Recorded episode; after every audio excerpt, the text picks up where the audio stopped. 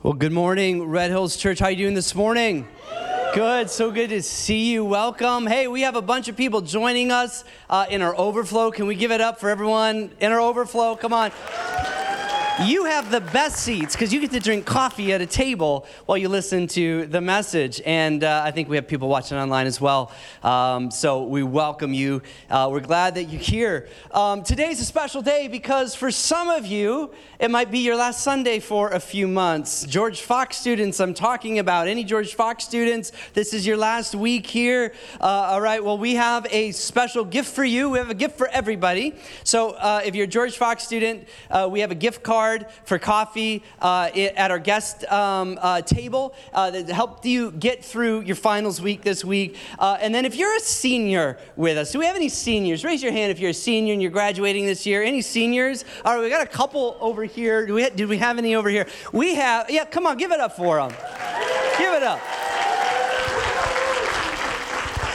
So we knew that uh, going into uh, the real world is going to be tough, uh, and there's a lot of surprises. So we got you a hammock uh, so that you could have a restful time uh, in this uh, paying off your student loans for the next 20 years. No, I'm just kidding. and so anyway, I'm going to give this one away. Can anyone catch really good? All right, they're pointing to you. All right, I'll get, I'll get here. There you go. All right, everyone else, oh, that was heavier than you thought about knocked them over. Um, and uh, so you can get that out in the lobby as well. We just so love and appreciate uh, students that you decide to make Red Hills Church your home, church home away from home. And uh, we really believe that uh, college can be a formative time uh, spiritually for you. In fact, I think uh, it's one of those primary times in growing in Jesus. And so, thank you for making Red Hills a part of that. We uh, consider that an honor and a privilege. We don't take it lightly. Uh, and so, we're, we're thankful for each and every one of you. Well, this morning, we're going to jump back into a series that we've been in called Invisible Prisons. We've been in this for about, this is the fourth week. Invisible Prison is all about this. We're looking through the prison narratives in Scripture. Uh, and it's something that the Lord put on my heart about a year ago. And as I began to study the prison narratives of Scripture, and I'm talking about the places where God's people are held captive by evil people and evil powers. They are put in a pit, they're put in a den, they're put in prison, they're put in a dungeon. There are so many stories. And God just began to open my eyes even more to this radical theme, this paradoxical theme through all of Scripture. And it is this is that God not only moves most powerfully in the prison places in the scripture, but it would seem to me that he prefers to move in those places in scripture. So it is in the prison places where God moves the most, where his biggest miracles happen. And so the prison, which was meant to thwart the plans of God, actually becomes the platform for his plans and his powers. Now, how does this relate to you? Because I believe every single one of us at some point in our life are going to face a prison. I'm calling it an invisible prison because you may not see the inside of a prison cell, but you may see the inside of an invisible prison cell, something that tries to keep you held captive, locked up. Maybe it's a circumstance, maybe it's uh, uh, uh, your, uh, our emotions, maybe it's a wound, uh, maybe it's an addiction, maybe it's a sinful pattern or behavior. But the reality is, God wants to set you free. And not only does he want to set you free, he wants the lowest place of your life to become the platform for his power. And eventually, I guarantee you, if you keep following Jesus and you allow him to work in your life in this way, not only is God's power going to be seen in the lowest places of your life, but that's going to be the place of your ministry and that's going to be the place of your greatest testimony. Can somebody say amen? And so today we're going to look at our fourth one. Last week we looked at Jesus being imprisoned in the tomb. Uh, today we're going to look at Daniel and the lion's den. One of the most beloved stories in all of Scripture is Daniel in the lion's den. And I also want to remind you that we're doing baptisms at the end of our gathering. So I think we have about 11 people getting baptized, which is exciting. So we're going to be in Daniel chapter 6. So You can turn your Bibles to Daniel chapter 6. Let me set the story up for you. We're going to start in verse 10. But Daniel and his friends, uh, Shadrach, Meshach, and Abednego, were, uh, were kidnapped from uh, Jerusalem, from Israel, and brought to Babylon. Uh, and they were try- uh, uh, to put into service of, of the king. and so they have this tension. You know that the three were thrown into fire fiery furnace. And you see all these like incredible stories throughout the book of Daniel. But in Daniel 6, what you have happen is Daniel begins to rise in influence and favor by King Darius. We have a new king at this time. Uh, and as he begins to rise in influence and, uh, and, and, have favor, that the, uh, the king's leaders, the Babylonians, become jealous and they realize that the only way for them to take Daniel out is to create a law that would break his law or would break, uh, that he would disobey because it would have to do with his faith in God. Because if Daniel is anything, he is faithful. And so they issue this decree, they get King Darius to sign it, that for 30 days you can't worship any God or any human, right? Babylon is a polytheistic culture like anybody, you know, anything can be a God, anybody can be a God. You can't worship anything or anybody except Darius, except the king. And of course, this is where Daniel's story picks up in Daniel chapter 6, uh, verse 10. It says, Now Daniel learned that the decree had been published. He went home to his upstairs room where the windows opened towards Jerusalem. Three times a day, he got down on his knees and prayed, giving thanks to his God just as he had done before. Then these men went as a group and found Daniel praying and asking God for help. So they went to the king and spoke to him about his royal decree. Did you not publish a decree that during the next 30 days, anyone who prays to any god or human except you, your majesty, would be thrown into the lion's den? And the king answered, The decree stands in accordance with the law of the Medes and the Persians, which cannot be repealed. And then they said to the king, Daniel, who is one of the exiles from Judah, pays no attention to you, your majesty, or to the decree you put in writing. He still prays three times a day. When the king heard this, he was greatly distressed, and he was determined to rescue Daniel and made every effort until sunset to save him. Then the men went as a group to King Darius and said to him, Remember, your majesty, that according to the law of the Medes and the Persians, no decree or edict that the king issues can be changed. So the king gave the order, and they brought Daniel and they threw him into the lion's den. And the king said to Daniel, May your God, whom you serve continually, rescue you. A stone was brought and placed over the mouth of the den and the king sealed it with his own signet ring and with the rings of his nobles. If that verse sounds familiar, it should. I preached on the, a similar verse about the Jesus being in the tomb. And they did this so Daniel's situation might not be changed. Then the king returned to his palace and spent the night without eating and without entertainment being brought to him, and he could not sleep. At the first light of dawn, the king got up and hurried to the lion's den. When he came near the den, he called to Daniel in an anguished voice Daniel, servant of the living God, has your God, whom you serve continually, been able to rescue you from the lions?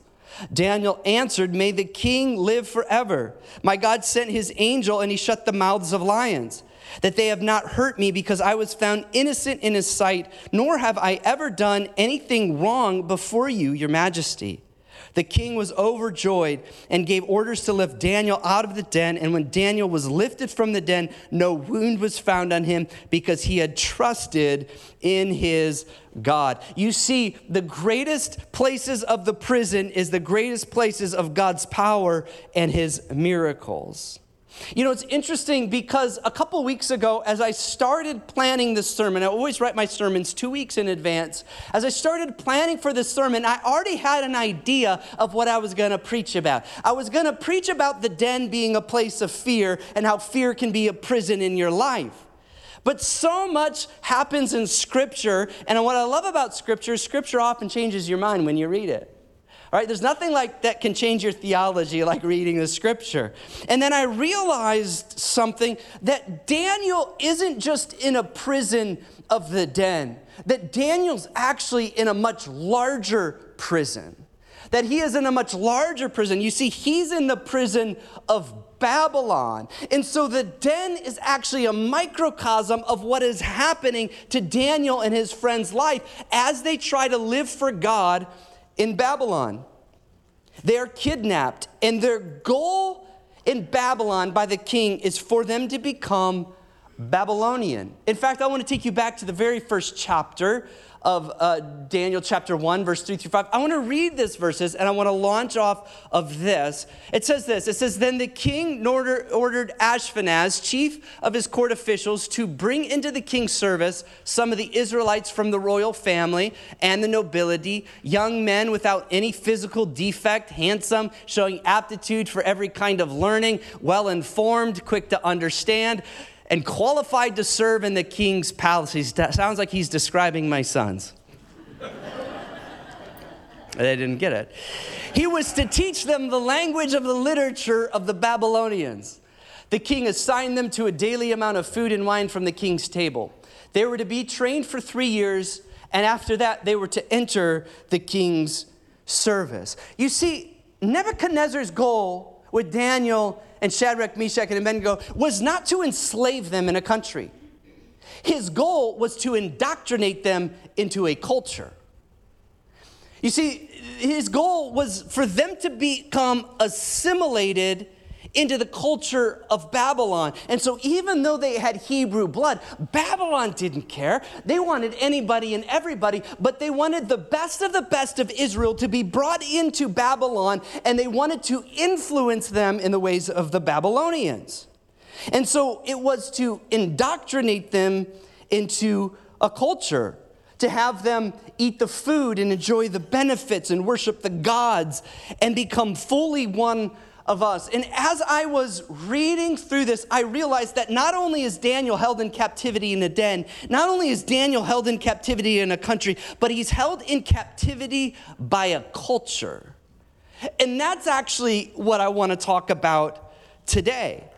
That the prison we find ourselves in, oftentimes, where we're at in this time, in this region, in this area, is we can find ourselves in a prison of culture. What do I mean by that? Well, culture is this culture is the ways, attitudes, beliefs, and values of any group of humans. So anything that involves people has a culture.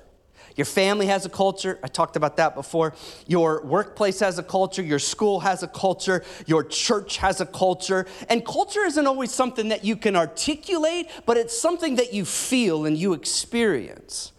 And so, um, many of you, uh, maybe you know this, maybe you don't know this, but we live in a time and a place, 2022, in a region of the country where the majority of people around us do not follow Jesus. How many of you already know that?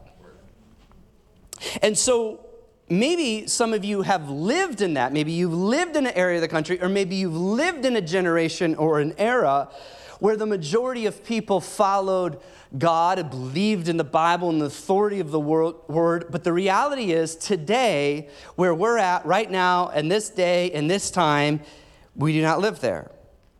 So, culture is interesting because culture is this driving force, this intangible force, something that you can't always articulate. And following the predominant culture of the world is oftentimes not something you decide on, but it's something that you get swept into. And so the invisible prison is following the predominant, progressive, postmodern, post Christian culture that we find ourselves in. And it's not something you decide on, it's something you get swept up in. Let me illustrate this. Uh, a couple years ago, uh, in uh, March 2020, uh, Brianne and I and our family, we had lots of plans in, in 2020. We were going to go to Mexico. We'd never been to Mexico as a family. We were going to go to the Midwest. I was taking 90 days off. The church was giving me a sabbatical in 2020. Uh, we were going to go, uh, I was going to go to the Mountain West, spend some time. I had all these plans, and it all got canceled, like many of your plans. Uh, and so we decided in spring of 2020 that we weren't going to let our summer be ruined. And so we took all the money we had saved for our trips and we bought a boat. And now people would always tell me the best, the, the, the best day to, uh, of owning a boat is the first and last day, or something like that. But it's actually been one of the best things that we've experienced as a family. You get six people on a little raft in the middle of water. Like good things usually happen, and we love the water. And there's two places that you can go around here. There's the Willamette River, and then there's Hagg Lake. And both uh, have the pros and cons. Willamette River is seven minutes away. I can drop my boat in the water, be speeding up and down the river in no time. Uh, Hagg Lake, uh, it's about 35 minutes away. It's really crowded on the weekends, uh, but it's a lot bigger. And in, one thing in Hagg Lake is that there is a wake zone and a no wake zone. So there's a place you can splash and play in the water. Uh, and one thing we love to do as a family is we love just to anchor the boat and jump off the end and just swim around. And we can do it for hours. And we have a paddle board, and, and we'll just do that. And we love to do that at Hagg Lake. It's a beautiful place to do that. Now, Willamette River, we've tried that and you throw your anchor into the river, and if you're not paying attention and you jump off the boat, you find yourself drifting downriver from the boat. You actually don't realize how fast the river is moving until you're in it and then you see the boat. And so, in about a minute or two, you can find yourself 200 yards downriver away from your anchor point, and it's hard to get back. This is how I would describe people getting swept in the predominant culture of the world today. It's not something that they decide on, it's something they get swept into. It's not one big decision that they make, but it's a series of small decisions that they make that keep them flowing and moving with culture. Today, we live in a culture that does not honor God, that does not honor the Word of God and the majority around us are not followers of Jesus. Now, if you've been around for a while, you've seen this shift. If you're a, a, little older and you have some experience, maybe you experienced the Jesus movement of America. Or I hear people talk about the Jesus movement. I wish I could have been a part of the Jesus movement, the revival that was happening there. Maybe some of you have been a part of the 70s and 80s and 90s of the megachurch movement, where churches, I mean, all they'd have to do is put drums on stage and it would blow up and a bunch of people would come and have some lights. And, and, and you've experienced that, but we're entering a new era of church. We're entering a new era of church and a new era, even in our country, and we're seeing things change. And it didn't happen overnight. And some of you have seen some of your friends get swept into the culture, get swept into the river. It didn't happen overnight. It was a slow path. Some of you, even after the pandemic, you see people jump and they begin to change what they believe about the Word of God and what they believe about church. Maybe some of you who are in an older generation, maybe you were raised in a Christian America. You see, a while ago, people used to um, uh, think America was a lot like Israel. Uh, Israel is God's blessed country, right? It's where God's presence is, it's where God's favor is, it's where God's people are. And a lot of people thought, well, America is God's country. It is where God's presence is, it is where God's people are, it is where his blessing is and his favor is.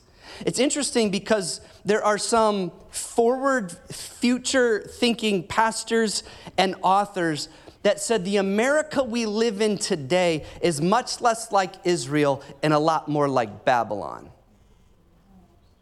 Where you and I are a minority in what we believe in. And even in the last couple years, we've seen this shift take place even as we speak, even before our eyes. The last two years have been like 10 years of culture.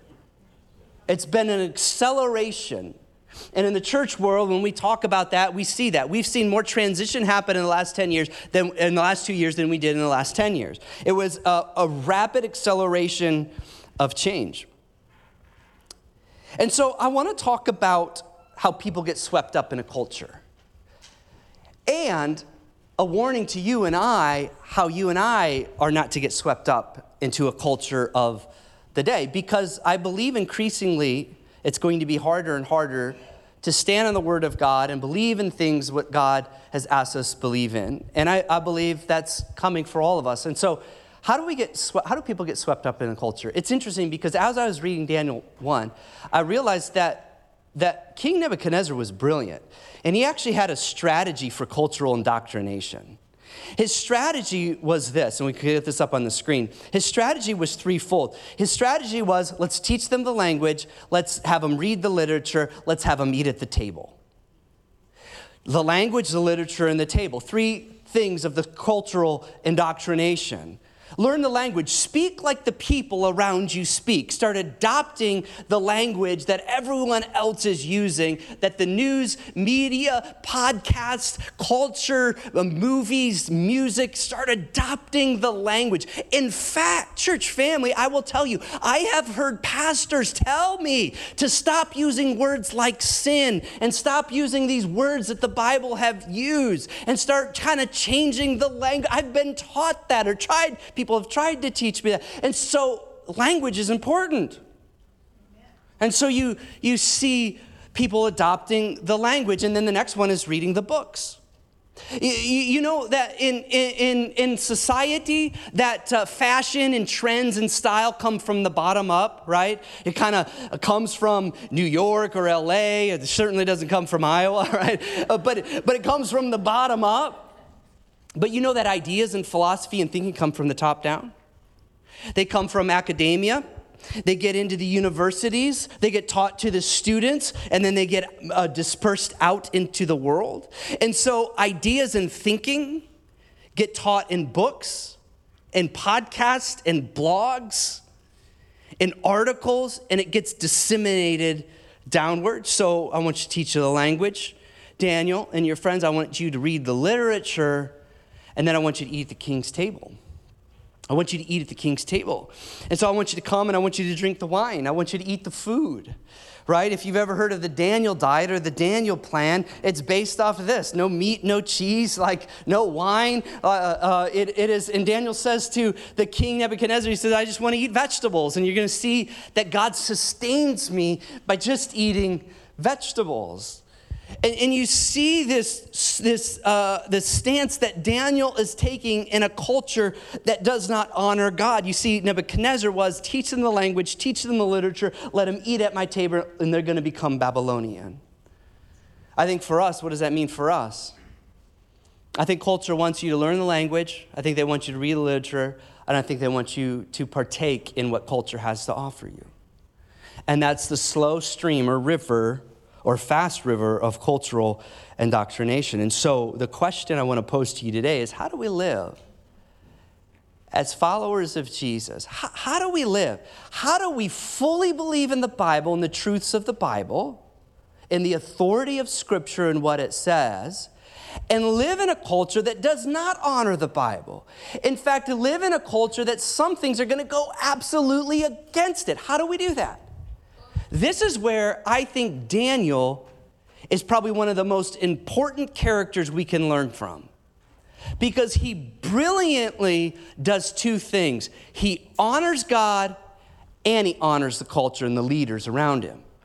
He honors Yahweh, it's the personal name of God, and he honors the king. Daniel brilliantly, faithfully navigates a changing, progressive, polytheistic world and he honors God in the process. You see, Daniel does something so significant, we miss the purpose of the book. The purpose of the book of Daniel, and at least the first six chapters, the purpose is to show that Daniel is to live in a place that is not his home. He is an exile, he is a stranger. You know, the New Testament backs this up. Pastor Paul in Philippians says that you are citizens of heaven. Peter says that you are aliens and strangers on this earth. It's why some of you don't feel fully comfortable with the things around you because you have a greater destiny and it's with Jesus. You have an eternal life. And so Daniel's story is important for us, it's so significant. But there's a problem. You know, one of the most quoted verses I've heard in the last two years that it, it surprisingly, I don't think I heard anyone ever quote this until the last two years, was Romans 13.1. Do you know what Romans 13.1 says? All right, I'll read it for you, and then you'll know exactly what it says. It says, Let everyone be subject to the governing authorities. All right, now you've heard it. And you said, Oh, I've heard that one. I've heard that one a lot. And people use that verse to say, obey the government. And that's exactly what Paul is saying in Romans obey the government. Listen to the leaders around you. you. God put them in authority. But we have a problem. The problem is this. And by the way, you got to know the Bible never contradicts itself. So you've got to understand all the scriptures in the full context of the scripture. And so um, we have a problem. The problem is this there are faithful people who disobey the law of the land. There are people who break what Paul says listen to and obey the government and the leaders that are above you. Daniel deliberately, openly defied the law of the land. Now, before some of you say, well, Aaron, that's happened in the Old Testament, things were different back then. Let me read for you what happened with the first disciples in Acts 4 18 through 20. It says, They called them in again, the Jewish leaders, and commanded them not to speak or teach at all in the name of Jesus. But Peter and John replied, Which is right in God's eyes, to listen to you or to him? You be the judges. As for us, we cannot help speaking about what we have seen and what we have heard. They get detained again, and this is what he says in Acts 5:29. We must obey God rather than men. So the Bible teaches us that there is actually a higher law that we are to obey.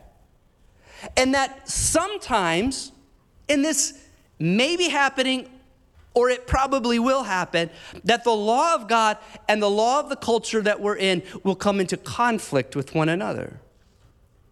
And Daniel expertly is able to navigate that process. I think perhaps for some of you, especially younger people in the room, I'm glad this is your last sermon before the summer because this might be one of the best things to know going into the rest of your life. The Bible teaches there's a higher law. In Nazi Germany, Corrie ten Boom uh, broke the law of Germany when she hid Jews from the Nazis in World War II. She would have broken a higher law if she didn't help protect the innocent lives. Dietrich Bonhoeffer is a German pastor who, uh, who broke from the German evangelical church because they adopted the Aryan paragraph, which said Jews were a different race and therefore they could not be baptized into the Christian faith. And he started what's called the confessing church. And eventually he became a martyr and a spy. It's a brilliant story. And there are times, and I'm not saying we're in that now, but it could be not that far away, where the law of the, the land and the law of God might come into conflict. See, today Christians are being called upon to make difficult ethical choices. And as the world becomes more secular, more sinful, and more dark, believers will increasingly find themselves taking stands that are unpopular and positions that may even violate the law of the land. And Daniel gives us how to do that and when to do that. He disobeys Darius's decree, but at the same time finds favor with the king. Imagine that disobeying the law of the land at the same time finding favor from the very person who set the law in motion. And in every area, Daniel is faithful to God. He shows us how to live rightly in a hostile world. Perhaps the story of Daniel is the most important story for you and I to understand today as we navigate a changing world, a changing America, morphing into what have called, some have called post Christian society. And so I want to end our time with this. I want to give you four things of how Daniel lived faithfully in a fallen world, how you and I can live faithful in a fallen world, in a broken world, how we navigate those tensions in between. First of all, I, I, I want to tell you this. The first one is this is that Daniel was faithful in his old age. Daniel was faithful in his old age. Daniel was an octogenarian. He was an old man by the time he got thrown in the lion's den. Now, what's interesting is I grew up in Sunday school with flannel graphs. Anybody else? and the flannel graphs had Daniel as a white, blonde haired 17 year old boy in the lion's den, which couldn't be more wrong, by the way, because he was 80 and he was Hebrew, all right? He was not white. And so uh, you have this picture of Daniel, and that, that maybe some of you think that was what Daniel looks like. But Daniel's an old man. Actually, this is towards the end of his life. And so what Daniel did is he walked faithfully in every age and every stage of his life. He was brought over, as some people think he was 17 years old when he was brought over. And he walked faithfully the king's table. Imagine a 17 year old, a senior in high school, saying to the president, I'm not going to eat at your table. Let me just eat vegetables. I'm not going to learn all the things that you want me to learn. I'm going to abstain from that and I'm going to continue to pray for my God. And Daniel does this. And Daniel follows Jesus, follows God as, uh, as a teenager, as an adult, and even as an old man. You know, it's interesting because one thing I've discovered in my 40s, in my early 40s, is that there are stages of life that we go through. And no one tells you this until you get over that stage, right? No one teaches that there are these stages and these transitions. And one of them, it's interesting. I'm reading this book called The, the Critical Journey. I highly recommend it, especially if you're around my age and you're kind of wondering a lot about your life, is because there's this inward journey that you go on, and it feels like you're, you're losing your faith, all right? It feels like things are unraveling and you hit a wall, but it you, you begin to go deeper in Jesus in those moments. And there's different stages in your life that all of you will hit them in this room. There's different stages in your life, and each stage is an opportunity to trust in Jesus and to live for Jesus. And it's oftentimes in those stages of transition in your life where people rebel. Or, or, or people give up, or, or, or people go on and move on from what God wants them to do. And so Daniel was faithful in all ages of his life. The second thing is this is Daniel was faithful in his prayer life. Two, two things are remarkable about Daniel, two things that Daniel does. Number one, uh, Daniel does not stop praying, he does not stop his behavior. He keeps doing what God has asked him to do. He goes to, he hears a decree, he goes to his room, he prays towards Jerusalem three times a day. Daniel does not quit, he does not give up. His life is in danger. He goes on as business as usual. He doesn't shut the curtains and say, I'm going to pr- pray in private. He could, doesn't go to the basement, he doesn't go out in the desert. He does the same thing he does every single day, and he prays to God. The second thing that is remarkable at Daniel is this is that he's ready to face the consequence. He's ready to face and willing to face the consequence. His commitment was so great that he would not compromise even in the face of death. When the law was passed, it did not change Daniel. Daniel was a man of courage. Daniel was a man of conviction, willing to stand for God even if it meant death. The third one is this is that Daniel was faithful in his trials.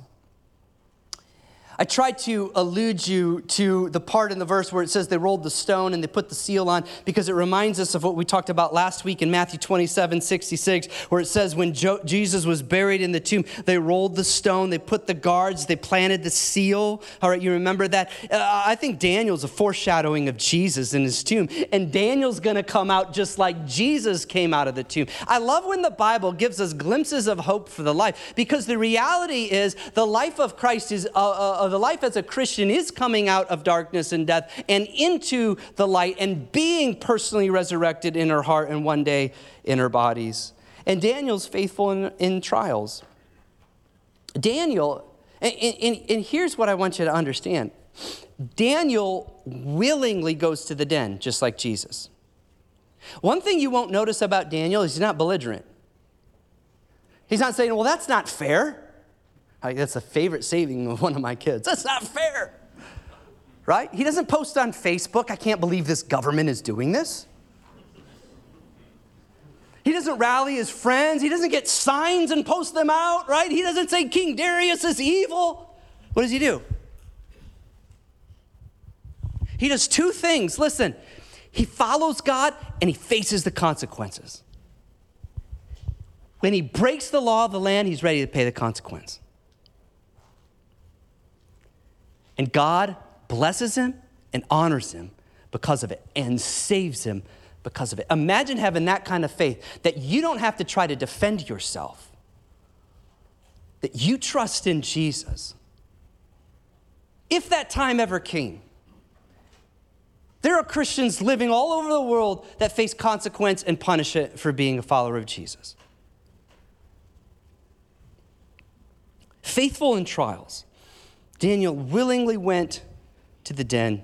We must be willing to faithfully follow God, even if it goes against culture, and to be willing to set the consequences. Here's the last one I want to end with is that Dan- Daniel was faithful in his testimony. Every step of the way of Daniel, Every time, every moment, every stage, and every phase, he was faithful in his testimony. Daniel lived a life that King Darius recognized God's hand on his life. In fact, every king, he had Nebuchadnezzar, he had uh, Belshazzar, and he had Darius. Every single one of them recognized the favor on Daniel's life. And Daniel expertly gives honor to the king, who, by the way, is worshiped as a god and he gives honor to Yahweh, to the holy God. But Daniel knows what comes first. And I want you to pay attention to the attitude of Daniel. Because the attitude of Daniel is so, so important. Because he walks through this process in every stage with humility. You see, I believe that you can live so sweetly, so authentically, so genuinely in your life without having to defend yourself, without having to speak up for yourself, but following the way and the will and the calling of God. That other people, even if they don't agree with you, they'll see your life and they'll say, Something's different about you. I see God's hand upon you. I see how gracious you are. I see how loving you are. I see how wise you are. One of the best things that someone ever said to me is they came up to me after I preached. They said, Aaron, I don't know if I believe or I don't believe what you're saying, but I think, I believe that you believe what you're saying. and he says, and that makes me want to believe what you're saying. I really believe that we can live lives in the culture that we're in. That people wake up and they'll, they'll, they'll know there's something different. They are truthful and they're loving. They live with conviction, but they also have grace. It's just like Jesus. Jesus went to the cross. Here's my hands. Jesus willingly went, allowed himself to go. Jesus broke the law. What do you mean? Jesus broke the Jewish law. It said you cannot blaspheme. Now we know that he wasn't blaspheming, saying he was God, but he knew that he was going to break the law with him saying that. I think Daniel's the greatest example of Jesus. I think he's a great example of how you and I can live in a world by honoring Jesus and still honoring the people around us. Would you bow your heads and pray?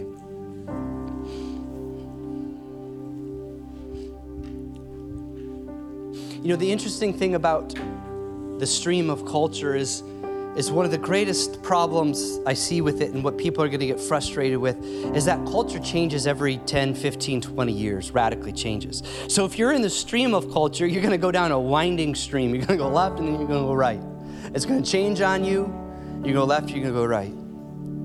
But there's one thing that has never changed.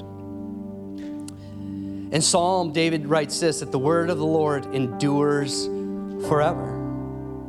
The one thing that's never changed is the Word of God. And the Word of God points to Jesus. In fact, Jesus, uh, in Revelation, it says that um, He is the same yesterday, today, and forever, that He is unchanging. In His love and His grace and His nature and His character, He has always been the same. And while the world rapidly changes around us, aggressively changes around us, there is a rock that never changes that we can hold on to. There is an anchor that we can put our trust in, and his name is Jesus. And maybe some of you are here today and you've are dipping your toes into that stream. Maybe there's a temptation, maybe there's pressure, maybe there's family, maybe there's friends. But I want to encourage you to be a Daniel in this culture. To be a Daniel in this culture